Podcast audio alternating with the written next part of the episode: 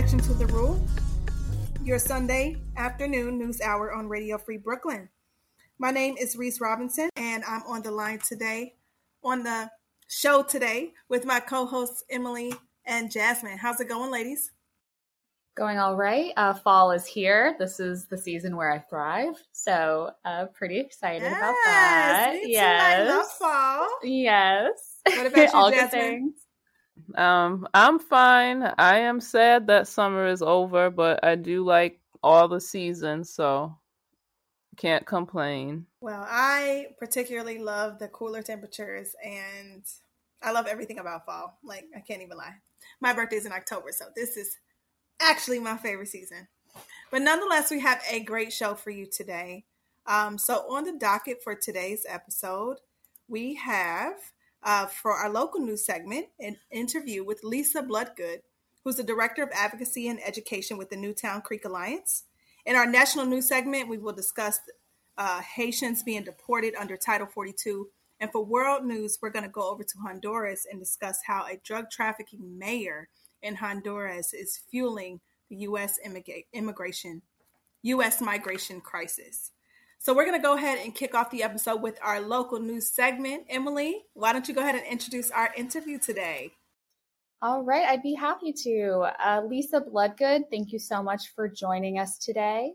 As Reese explained, you are the a director of advocate, the director of advocacy and education with the Newtown Creek Alliance, and we also uh, were introduced through Judy as part of our NYU partnership. So yeah, we're really excited to have you on. Thank you, everybody, so much. I am actually really thrilled to be here with you today. Um, so, yeah, thanks for having me, and I'm excited to talk with everybody. Awesome. So, I think to get started, I think, uh, Lisa, if you would talk a little bit more about your role at the Newtown Creek Alliance and what it means to be uh, the director of uh, advocacy and education, and as well, like how you got to know Judy and the NYU team and how you came to us. Yeah, absolutely. Um, my favorite things to talk about. So I started with Newtown Creek Alliance. I actually started as a volunteer in 2012, and then I I worked for a council member in the in the area, um, actually in North Brooklyn, and uh, my role there was all things environmental, um, including, of course, the environmental issues with the waterways, both the Newtown Creek and the Gowanus Canal. And so, since the spring of 2017, I've been working for the organization, really trying to grow it and what it's able to do um, with community, uh, all the surrounding communities, uh, my role initially was to work on some of the environmental education programming.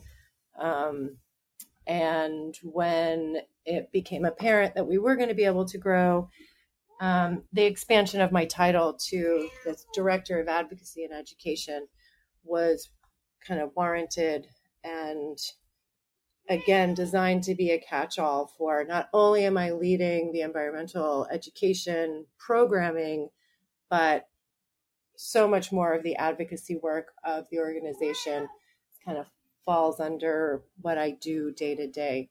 I'm not sure if you guys can tell, but my cat has joined me. I was going to ask what their name was. yeah, this is Carlos. Hi, Carlos. Um, she, Carlos the she, is a tuxedo cat. She's about 13. She's my shadow. She's the best. well, she can join us for the interview. Well, thank you so much for that background about your history with the Newtown Creek Alliance. How did you guys link up with our friends at NYU? Because I know that Judy put us in touch. We wanted to have um, a really knowledgeable institutional partner. And so NYU and the School of Environmental Medicine um, was a really great fit. And then the Center for Investigation for the Investigation of Environmental Hazards in their community engagement core, which is headed by um, Judy Zelikoff, was kind of like this really fantastic pairing. Um, they had resources and knowledge that at a community level is really hard to get access to. And we've probably been talking with them for the last year. Yeah, I think maybe mm-hmm. September, early September is our one year anniversary. That's awesome. And um, you started getting into it a little bit, but I know you and I have talked about the history of Newtown Creek, which you are so learned about. You have so much knowledge on this, and um, a little bit about the history and how we've gotten to where we currently are in North Brooklyn around this creek and the status of it. Yeah, I love talking about this because it's so, um, you know, what Newtown Creek was. It, it it's so understated and had it played such an outsized role in kind of even globally where we are um, with climate change with so many different industries i mean newtown creek was the epicenter of oil refining. And this is where it all began. Newtown Creek, before the fossil fuel industry, was home to the whale fuel industry. We still have a small tributary in Greenpoint that's called Whale Creek. And the reign of Newtown Creek's kind of innovation and real intense industrialization was probably from like the 1860s to the 1960s, like a solid 100 years. Newtown Creek is unfortunately a federally designated Superfund site. Well, we're fortunate that we have the designation and then we're getting a cleanup that's overseen by and assisted by the um, EPA, the Environmental Protection Agency, which is a federal environmental regulatory agency. We actually know who did so much of the polluting on the waterway. We have um, kind of t- right now 20 what's called PRPs, potentially responsible parties. Um, we have 20 of them, and they are going to actually pay for the cleanup of the waterway. So we're not reliant on the taxpayer money to to do our cleanup. The arc and trajectory of the waterway was, you know, it was a productive, thriving ecosystem. Uh, 11,000 acres of salt marsh grasses. There were uh, Native American tribes that were living along the shorelines, uh, Lenni Lenape peoples. And um, then colonization happened and settlers came. First, it was um, agrarian and then very quickly became industrial and then very contaminated. All of the industry left in the 1960s. And, you know, we're still like figuring out our pathway forward. Like, what is the industry that's there now? There's some fossil fuels. I, I believe there are six fossil fuel facilities that are still active along the creek. There's there is no refining that's happening. It's mostly storage. Um, but the rest of the industry is waste and waste transfer. And it's still transforming. Uh, we see now a lot of like film and television production along Newtown Creek. We see kind of like this mixed economy that's kind of creative, some still partially manufacturing, um, but certainly nowhere near what it was in its heyday. Thank you so much, Lisa, for that. Some good history class right there. Um, so I also know that we talked about some of the, the mission of Newtown Creek Alliance, which is mm-hmm. restore, reveal, revitalize. Is that right? That is correct. If you could talk a little bit more about what that means and uh, uh, yeah, enlighten us, please. right. So our mission to restore, reveal and revitalize Newtown Creek. The waterway is enormously degraded. We have problems with chemical contaminants in the um, the the benthic um, sediments. So, like all of the the soil, the mud, the muck at the bottom is is really, really very contaminated with some of the worst uh, kind of alphabet soup of chemical and industrial wastes. Um, it has the really awful and uh, I don't know, visceral term, uh, black mayonnaise. That's kind of how the that is described, right? Ugh. Really bad. So restore our biggest most like important goal is to restore the health of the waterway and the ecosystems and the communities that are surrounding both the waterway itself and then the industrial communities as well.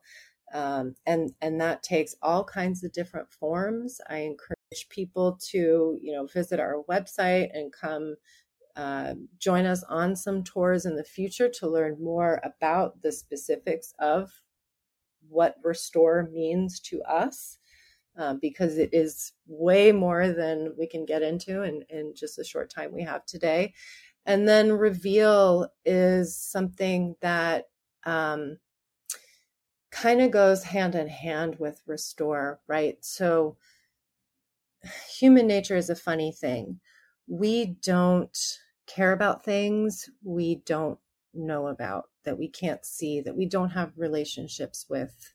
Um, so most of your listeners probably have no idea what Newtown Creek is, where it is, what I'm even talking about. And that's a big problem. Um, it's been uh, inaccessible for at least 100 years, right? Where there's no access to it.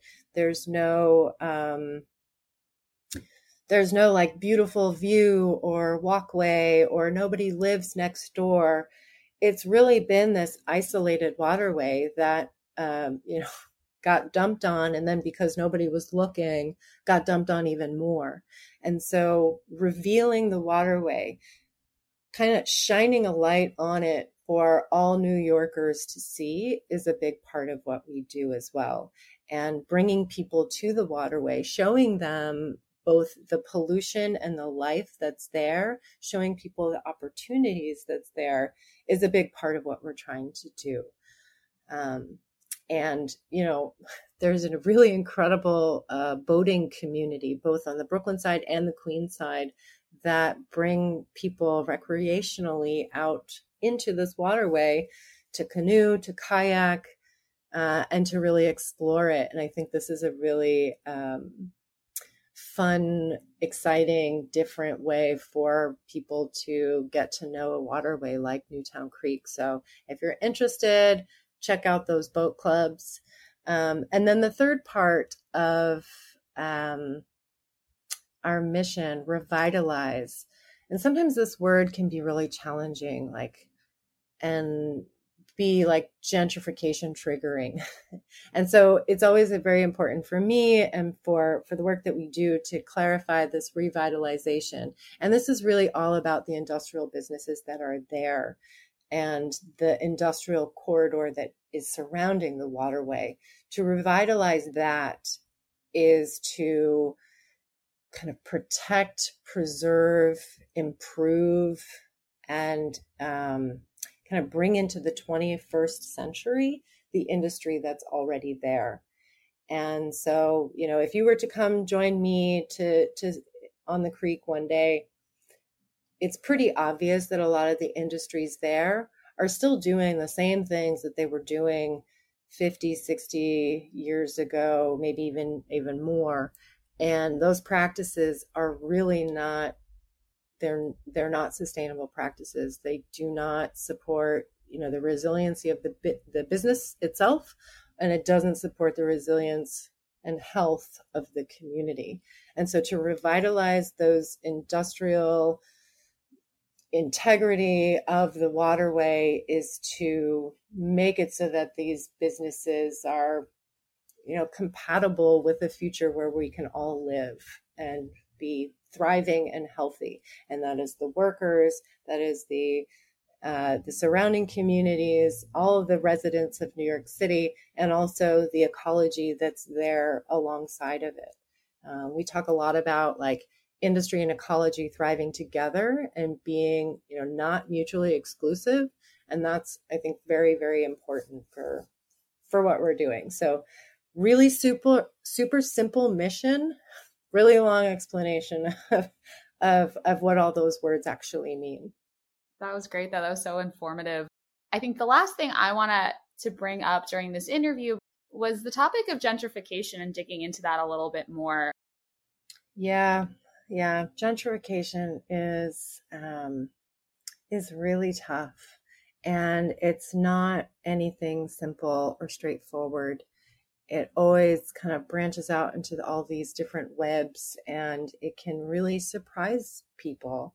Um, and sometimes seemingly well intentioned actions feed into this process that is all about displacement and loss and um, manipulation and all these really horrible things, right? So I love this, my organization so much, but also have to acknowledge that what was done 20, 30 years ago is a part of that narrative of that gentrification.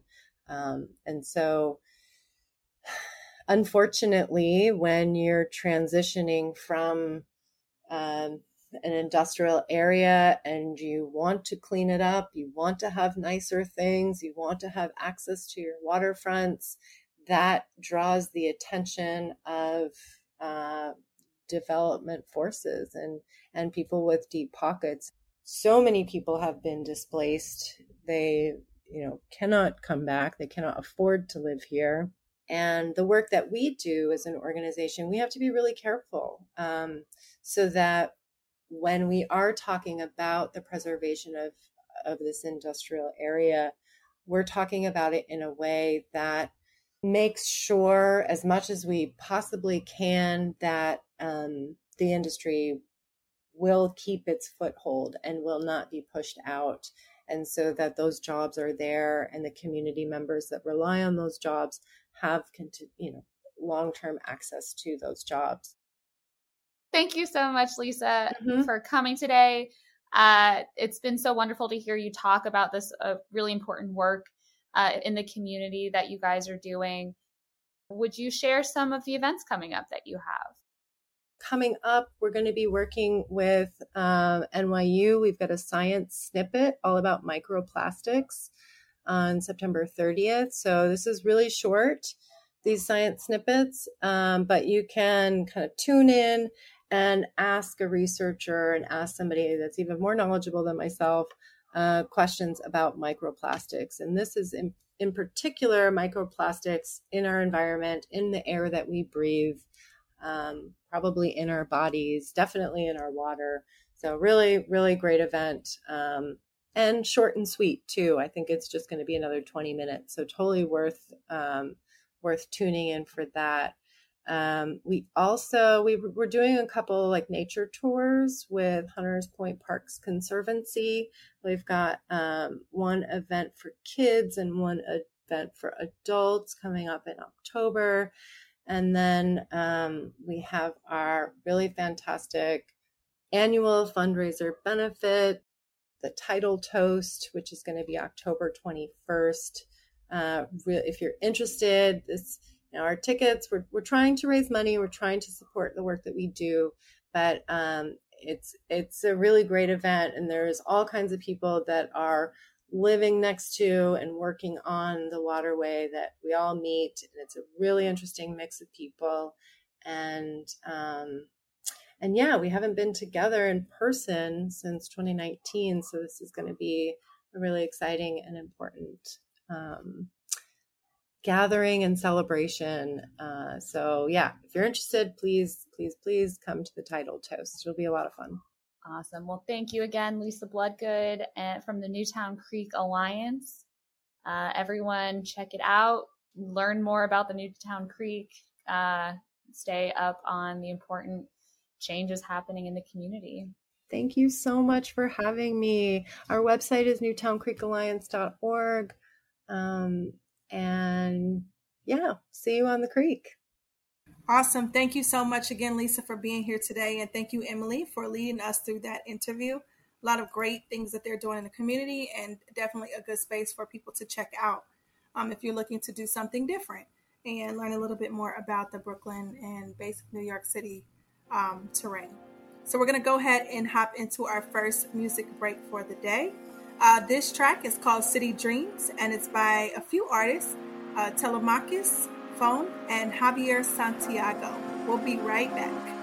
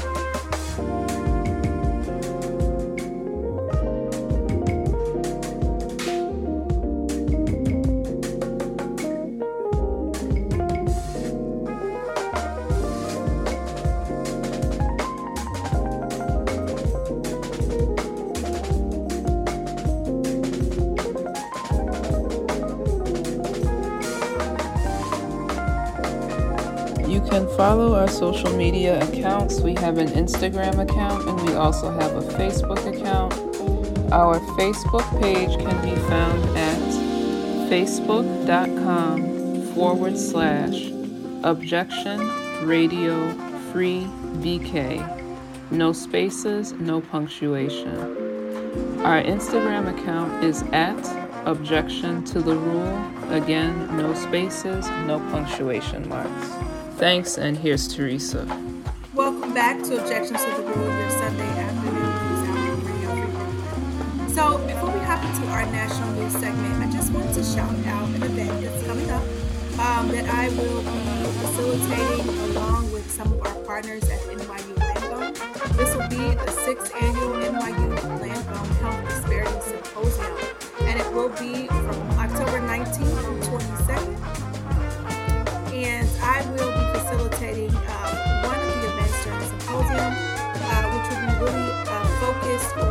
fostering authentic community academic partnerships that use science to address environmental harm and justice. So I think it will really cap a lot of the interviews that we had um, in our partnership with NYU. It's a great way for you to learn from leaders in uh, just some of the things that have been done and some of the opportunities that are available to address um, environmental injustice within urban communities in New York City.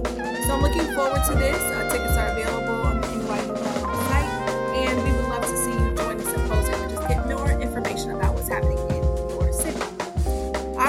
going to go ahead and jump into our national news segment. Jasmine, take it away. This is a story that uh, came to my mind because I'm sure we've all seen um, the really terrible images of border agents in um, Texas and Del Rio um, hitting and yelling at and just being incredibly inhumane to Haitian migrants on the border.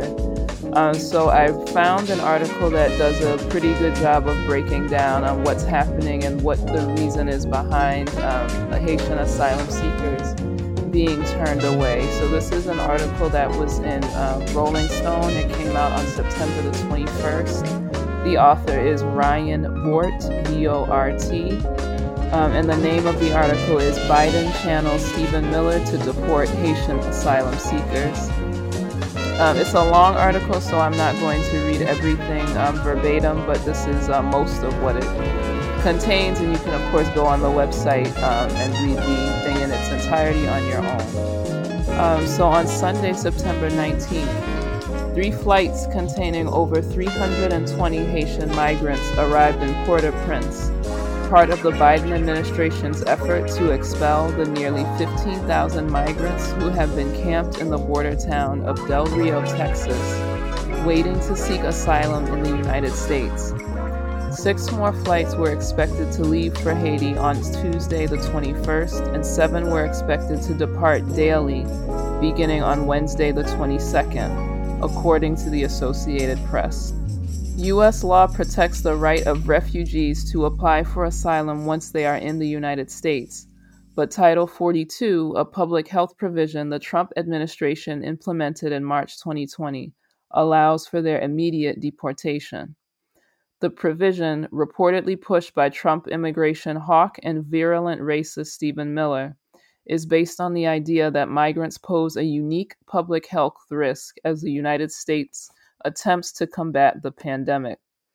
It makes no sense from a public health perspective. It makes no sense at all, says Dr. Ronald Waldman, president of the human rights group Doctors of the World. The prohibition for crossing the border has been applied selectively to asylum seekers, but students are allowed to cross the border, business people are allowed to cross the border. There's a lot of people crossing the border. It's a laughable line of reasoning. We're in the middle of a pandemic. We're trying to convince people of the importance of public health and to listen to the advice and recommendations of public health authorities. It's making a mockery of public health. I think many of us were hopeful that with the advent of the Biden administration, some of the more specious and spurious policies like to- Title 40, 42 would be revoked, adds Dr. Michelle Heisler, medical director of Physicians for Human Rights. There has never ever been any public health basis for singling out asylum seekers for deportation. Waldman and Heisler were two of the dozens of doctors who signed a letter to the Centers of Disease Control last month expressing grave concern over Title 42, which the Biden administration has been using, if not abusing, to circumvent humanitarian asylum laws since the president took office. The ACLU continued to fight Title 42 in court, and the Biden administration continued to defend it as necessary to combat the spread of COVID 19. On Thursday, however, Judge Emmett Sullivan of the U.S. District Court for the District of Columbia ruled that the administration cannot expel families under Title 42. Homeland Security Secretary Alejandro Mayorkas defended the order while speaking in Del Rio on September 20th, and the Biden administration is appealing Judge Sullivan's ruling. The fact that the administration has decided to appeal that ruling and double down on this Trump era policy is really just such a travesty and a betrayal of the campaign promises that were made about a different type of immigration enforcement, adds Kathryn Hampton, coordinator of the Asylum Network program at Physicians for Human Rights. In striking down the administration's ability to expel families under Title 42, Judge Sullivan allowed the Biden administration a 14 day stay to prepare for the ruling to take effect. So, what that means is he made the ruling that you cannot expel the families, and he said, you know, that, that his own ruling would take effect within 14 days. The administration has responded by ramping up its expulsion of Haitians seeking asylum at the southern border, sending them back to the earthquake ravaged island nation whose president was assassinated this summer. Physicians for Human Rights is one of several organizations that have been pleading to consult with Biden's CDC over the order. Public health groups have said that their appeals to the agency have largely gone unanswered. It makes this White House administration look worse than Trump, says Patrice Lawrence of Undocu Black, an advocacy, advocacy group for undocumented Black immigrants. It's one thing if the person explicitly said to you or ran on a platform to be evil. And then it's another when they ran on a platform that talked about equity and justice, and what they are doing is clearly not equity and justice. There's no plan for having a coherent humanitarian response, Heisler said. This is urgent now, and it's going to be especially urgent with climate change, which is going to lead to more massive migrations and climate refugees. We're absolutely not prepared for that. It's another area where we're just having ad hoc, cruel, inhumane responses to deal with a systemic problem. The climate crisis and the pandemic means it's also never been more important to build policy on science rather than political expediency. Paying lip service to the former isn't enough, and though Biden has rolled back some of the Trump administration's most insidious immigration policies, as Lawrence from Undocu Black noted, in many ways, it's worse. It's clear that they're deporting Haitians for political, not humanitarian reasons, she adds, because what they're doing is just not adding up. It's just not adding up. Um, so I wanted to add um, these two things. The special envoy for Haiti, Ambassador Daniel Foote, um, who was a career member of Foreign Service, resigned on September 22nd, saying he will not be associated with the quote, inhumane, counterproductive decision to deport thousands of Haitian refugees. And according to CNBC, under Trump, more than 444,000 migrants were sent back using the Title 42 law. Since Biden took office in January, more than 690,000 migrants have been expelled through Title 42. Um, and just so that you're aware, as our listeners, there's a few organizations that you can look into and figure out ways that you can donate or give other support. Uh, one is called Haitian Bridge Alliance. Their Twitter page is at Haitian Bridge, no spaces, no punctuation. Their website is haitianbridge.org. There's the UndocuBlack network that was mentioned in the article. Their undocublack.org is their website. Their Twitter handle is UndocuBlack. That's U N D O C U B L A C K. And there's also Black Alliance for Just Immigration, or BAJI. Their Twitter account is at B A J I T W E E T, and their website is baji.org. Wow, thank you so much for that good coverage, Jasmine. Um, can I just say the imagery that has been happening this week is just so overwhelming. Um, it's been really hard to see. And while, you know, I think that in other times in history, very similar stories were happening, very similar things were happening. It just was not highlighted. We didn't see it. I don't think for one second this is a first, but this is the first time I've seen um, enforcement officers on horses with whips and the amount of refugees that are going through this with the children it's really really overwhelming. Yeah there were children as young as three years old on deportation flights to haiti and there was more footage of when the hate when the flights were landing in Port-au-Prince of ICE agents just dumping people's stuff everywhere, like just with no care or concern whatsoever. Yeah, and I think you talked about it a lot in that story reported Jasmine, but this is a good reminder that just because someone is a Democrat, for example, that they're going to follow a platform that they're actually going to follow through on all of these great things that they promised. And, you know, there's a, it's right. Like, it's like better than Trump, who was explicitly like trying to burn the world down, it felt like. But, um, you still have to stay vigilant and you can't just assume that someone's going to take the wheel and get everything where it needs to be and we can't depend on you know the rhetoric of party lines as well to really give us an idea of where these politicians stand on topics that are so prevalent in our country. You know historically the way that everyone shifted um, people of color and communities of color. I know when i was growing up it was just one of those things that it was just like yeah we just vote one way. You know unless you had a certain tax bracket that's what you do and that's just how it goes. We really have to be a little bit more uh, and less complacent about research and how our politicians move on these topics and where they really stand. But we're seeing it play out. You know, America the Beautiful doing what it's always done.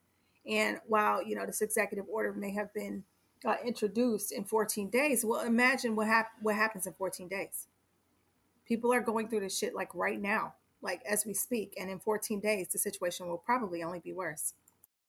I mean, yeah, like one of the things that the article was saying is that they were using the 14 days basically to try to ram through as many expulsions as possible. Exactly. While they're also trying to overturn the ruling that told them to stop doing this. So, you know, I do think that they made a good point that um a lot of people will think like, well, this person is explicitly evil. It kind of reminds me of the way people will sometimes talk about racism in the North versus the South it's like they mm-hmm. feel like because something isn't in your face, like calling you a racial slur, or you don't have officially, you know, legally separate bathrooms or something like that, that, oh, this must be better when it's really more insidious. And because it's not as explicit, it's easier for people to deny that it's even a problem. And it's easier is, for people to get caught up. Yeah, you know, and it's like with this, it's like I do feel unfortunately there's a lot of people that, you know, because the person is Biden and they don't have a problem with Biden or they think that he's personable or he seems uh, whatever they feel about this guy, it's like if it were the big orange man, they would have a lot to say and they might be doing a lot, like making a lot more of an effort to bring attention to these things or to stop them but now that it's him like there's a lot of um it's like there's a lot of momentum that just doesn't seem to be there. So i do think it's important like if you can you know learn about organizations that are on the ground that are actually helping people in real time and also putting real pressure on whoever is in charge now please do that because it can't wait until you know election season. These are not things that happen every 4 years. They're happening every day in this country um, and they've been happening to Haitians and other Black immigrants as well, even though they're often not the face of a lot of these issues. And at the end of the day, on the world stage, asylum is a human right. So. Yeah, absolutely. You know, like it's a lot of people have a lot of negative things to say, but they have never, and I, you know, wouldn't wish it on their on my worst enemy to be in a situation where you're between a rock and a hard place like this. Because people don't make these decisions just because they feel like it. It's out of desperation and trying to survive. Exactly. Um, thank you so much jasmine for not only delivering the story and giving us a, a good uh, understanding of what's happening but offering some places that people can go to offer resources and, and gain more information definitely prayers up and just keep your eye on this. Um, well, let's just be mindful. You know, we're so blessed um, sometimes we can't even connect to people that are living these lives. This story is happening every day. So um, my heart goes out to anyone who's going through this and anybody whose family is as well. We're going to go ahead and hop into our next music break. I think we need a little bit of change on the mic right now. This next track is called I Feel It and it's by John Bellion, Bellion and it features Burna Boy. We'll be right back.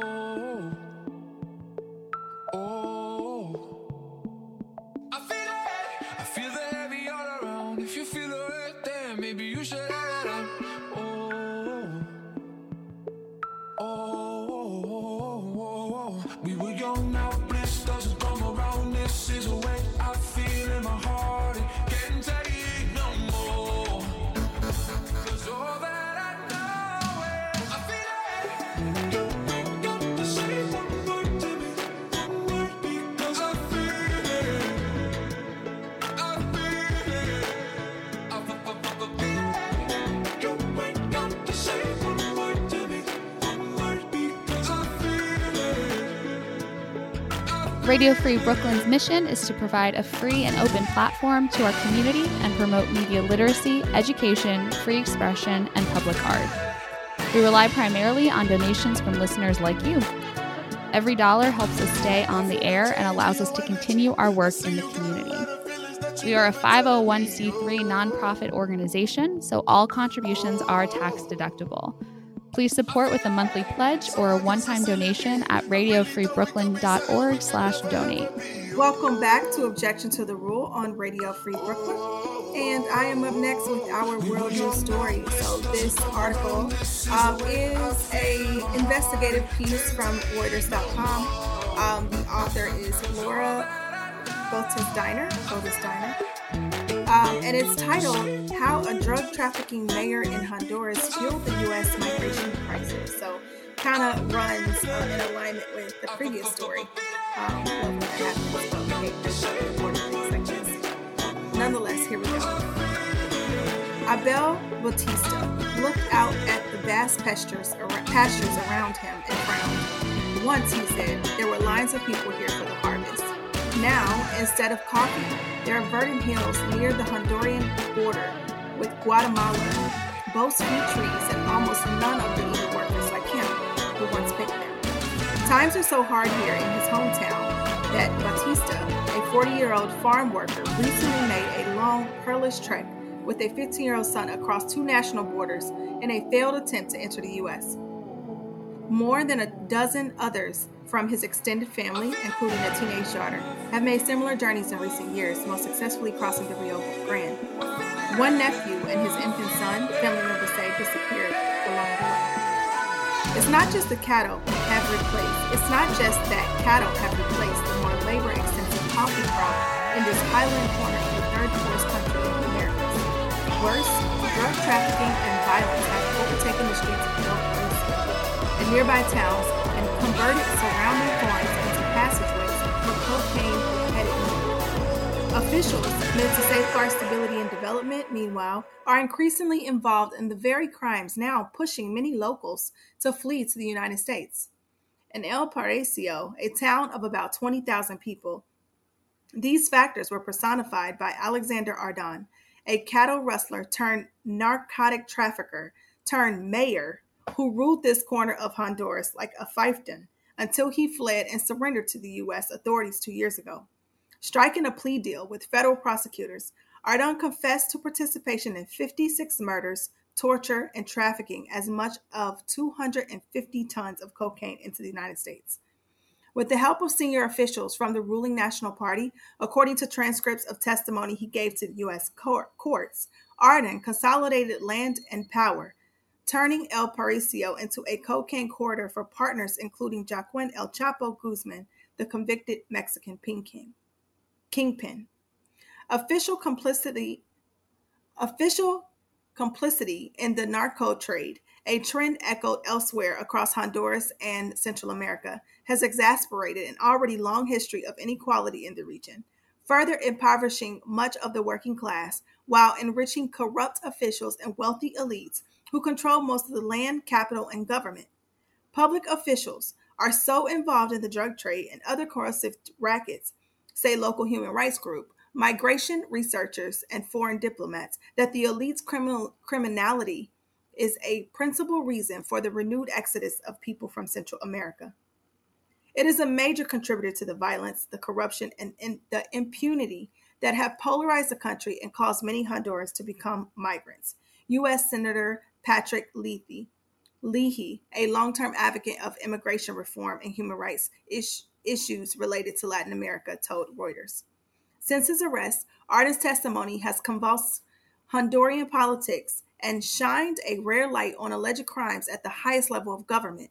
Ardon was a key witness in the U.S. drug trafficking conviction of Tony Hernandez, younger brother of President Juan Orlando Hernandez, and a former congressman who was sentenced this year to a life in prison for his role in violent state sponsored drug trafficking conspiracy, according to the prosecutors. Ardon, now 45 years old and in federal custody, is also expected to be central to an ongoing investigation of President Hernandez himself, a target of a separate federal narcotic probe, according to the court filing by the U.S. Attorney for the Southern District of New York, in this trial against Tony Hernandez, according to transcripts reviewed by Reuters, Ardon said the president and his predecessor allowed him to traffic cocaine in exchange for millions of dollars in campaign contributions. In their February filing, prosecutors alleged President Hernandez sought to use drug trafficking to help assert power and control Honduras. They didn't detail specific crimes.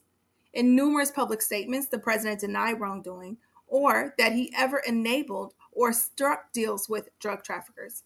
He told local lawmakers earlier this year that U.S. prosecutors jeopardize cooperation between the two countries on counter narcotics, migration, and other issues if they persist in believing testimony implicating him.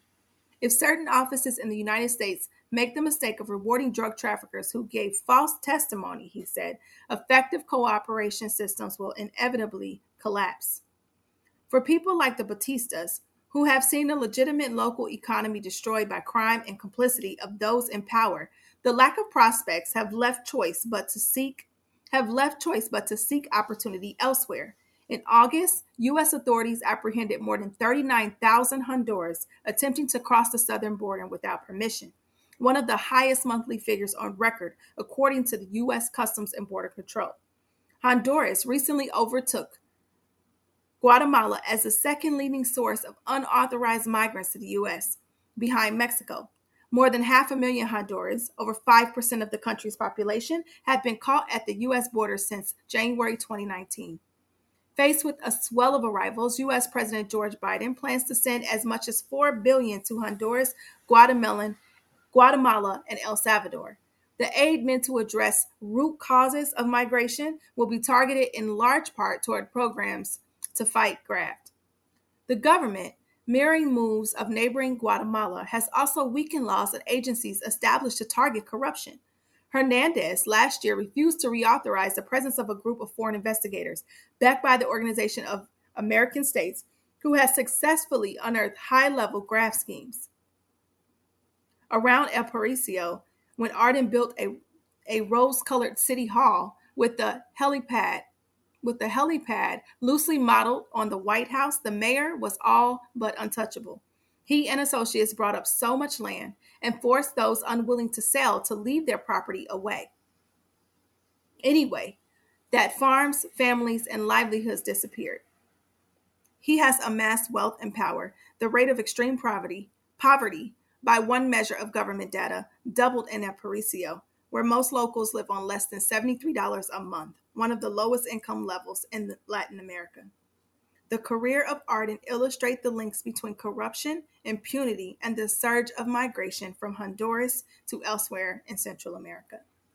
So I'll stop there. Uh, this piece, while it was investigative, was very eye opening in the fact that it kind of shined a light on what's it like to really be in a dire situation as a migrant where those in power are contributing to everything that you're dealing with.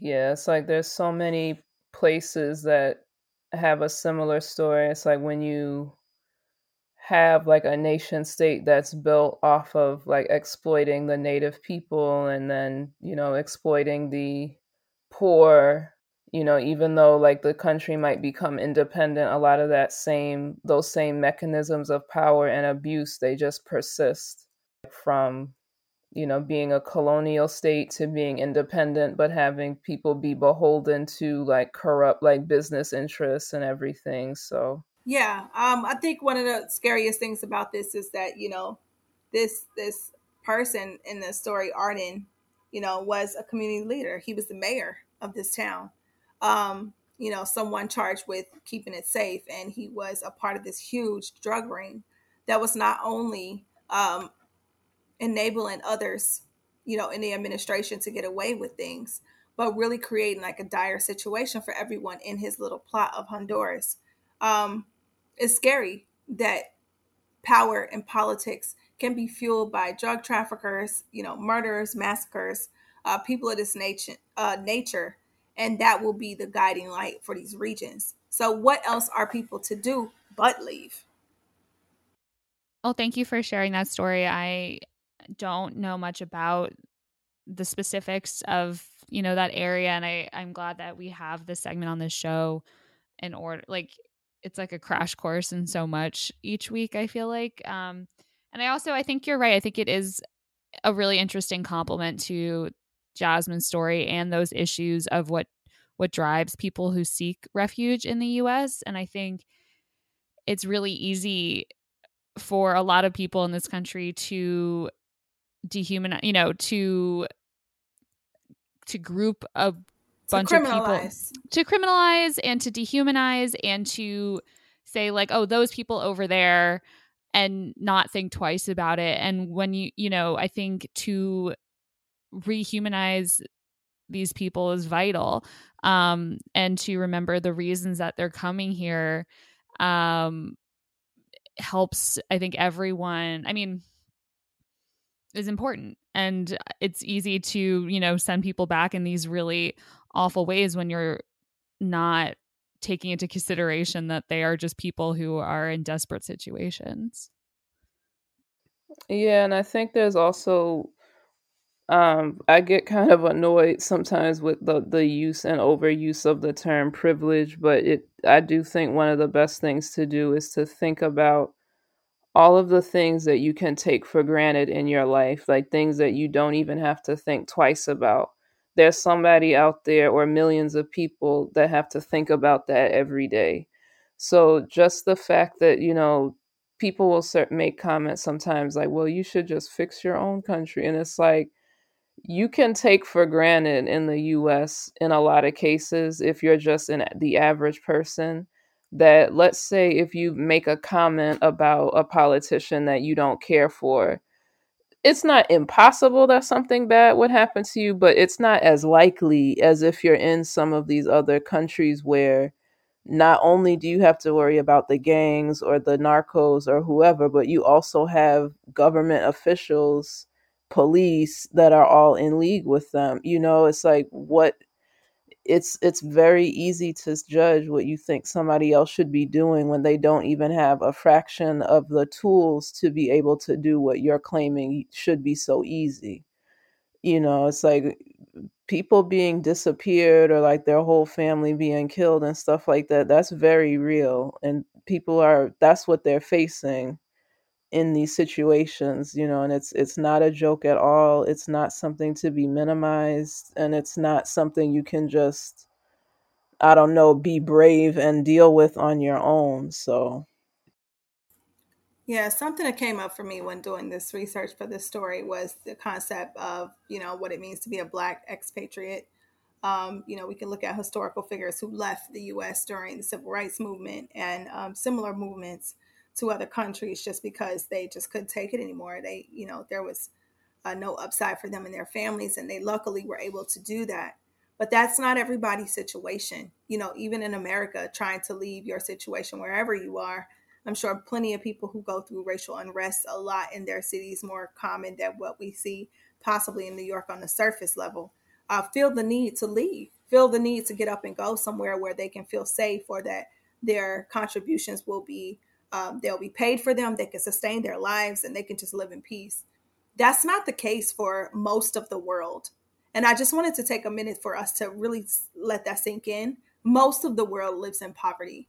Um, and we don't really talk about that a lot on this show. But when you are in a situation where the leadership of your country is in cahoots with the people that's ruining it, you know, what other choice do you have? So, not only just to humanize the migrant experience, but also to get people to understand, like, even in America, it's not as easy to leave.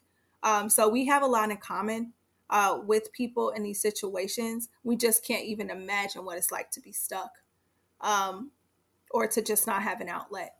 So, just, you know, an overall, I think, theme for the show this week, we, we talked about a lot of things, but, you know, we really need to to think about these things in greater context. This is not people over there these are human beings that are in crisis and looking for a way out. They're just doing what they think is best. And, you know, obviously being faced with all types of opposition, um, whatever you can do to help would be wonderful. Even if it's just having dialogue with people to have a greater understanding about this situation and all those who face it on a daily basis. Yeah, and there was something I was reading earlier, and it was some guy from the Cato Institute, which I do not like. It's like a conservative think tank. And it was um they were making comparisons between um what's happening with certain with select Afghan uh, evacuees and the support that some of them are getting compared to what happens with my migrants from uh, Central America and from the Caribbean. And like just to be clear, like I do not in any way, shape, or form think that um, Afghans that are getting help like don't deserve the help that they're getting. But the individual from the Cato Institute was saying like, well, it's a different situation because um, Americans support helping Afghans that were working for the U.S. government, or like they feel we're responsible for helping them. But when it comes to, you know, he was talking about Haitians and uh, people from the islands, people from Mexico and other Central and Central America. He was saying, you know, it, that's different because we have nothing to do with that. And I just, I try to emphasize it every week, especially when I do a world story. Nothing happens in a vacuum. History didn't start yesterday everything that you see happening like there's a connection like there's a connection between like who's selling the guns to these gangs and stuff who's profiting off of like the drug industry. It's not just in that country there's people in this country that you know they're doing drugs that's funding stuff like and just people are so comfortable in like their ignorance where it makes it very easy for them to think that these are all completely separate crises when they're absolutely interconnected and there is a way that you in the middle of an empire are benefiting in some way or you know the way the country is set up is based in some way off of exploiting and extracting things from these other nations where you see people like in desperation. I'm going to end there, but it just it frustrates me how people think it's just so cut and dry like things have nothing to do with each other when they're all interconnected. That's the word. Interconnected. This entire world um, is codependent on each other. So, Emily, you got some good news for us. Yeah. This comes from the Future Earth uh, Good News Tuesdays Instagram post today. And it's they got it from Mong- mongabay.com. And it's titled it's uh, Malaysian government cancels plan to develop on a protected forest. And they uh, the excerpt says after a week of protests from citizens and lawmakers alike, the Selangor state government canceled its plans to develop the Kuala Langat for I'm sorry, the Kuala Langat North Forest Reserve. The forest reserve is a peat swamp habitat and home to some rare species. The government had intended to develop most of the land into housing. Uh, so just, you know, highlighting that activism works. That's it. Thank you. I think we needed some good news for sure. Thank you for throwing that in there. So stay vigilant, people, um, and stay connected to one another in these stories and what's happening in the world. So that is it for this week's Objection to the Rule. Thank you so much for listening. You can catch all of our older episodes on radiofreebrooklyn.org or on the Radio Free Brooklyn app or on Spotify or wherever you get your podcasts. Listen up for more independent Brooklyn media. Our final track of the day is by a really cool band called Snarky Puppy, and the name of the song is Semente. Happy Sunday. We'll see you next week. Bye. Goodbye.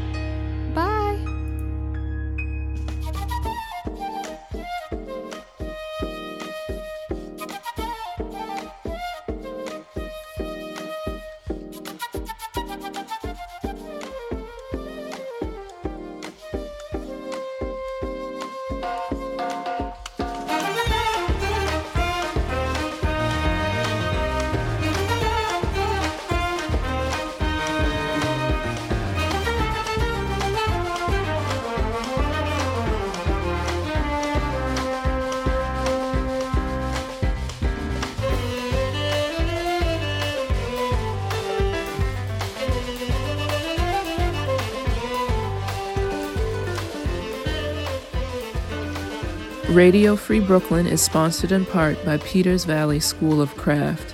Peters Valley presents the Fall Craft Fair at the Sussex County, New Jersey Fairgrounds on September 25th and 26th. Visitors can browse and buy handcrafted pieces from over 100 exhibiting artists. Ticket sales support Peters Valley School of Craft, fostering creative thinking through fine craft education, programs, and events. Tickets and more information at petersvalley.org.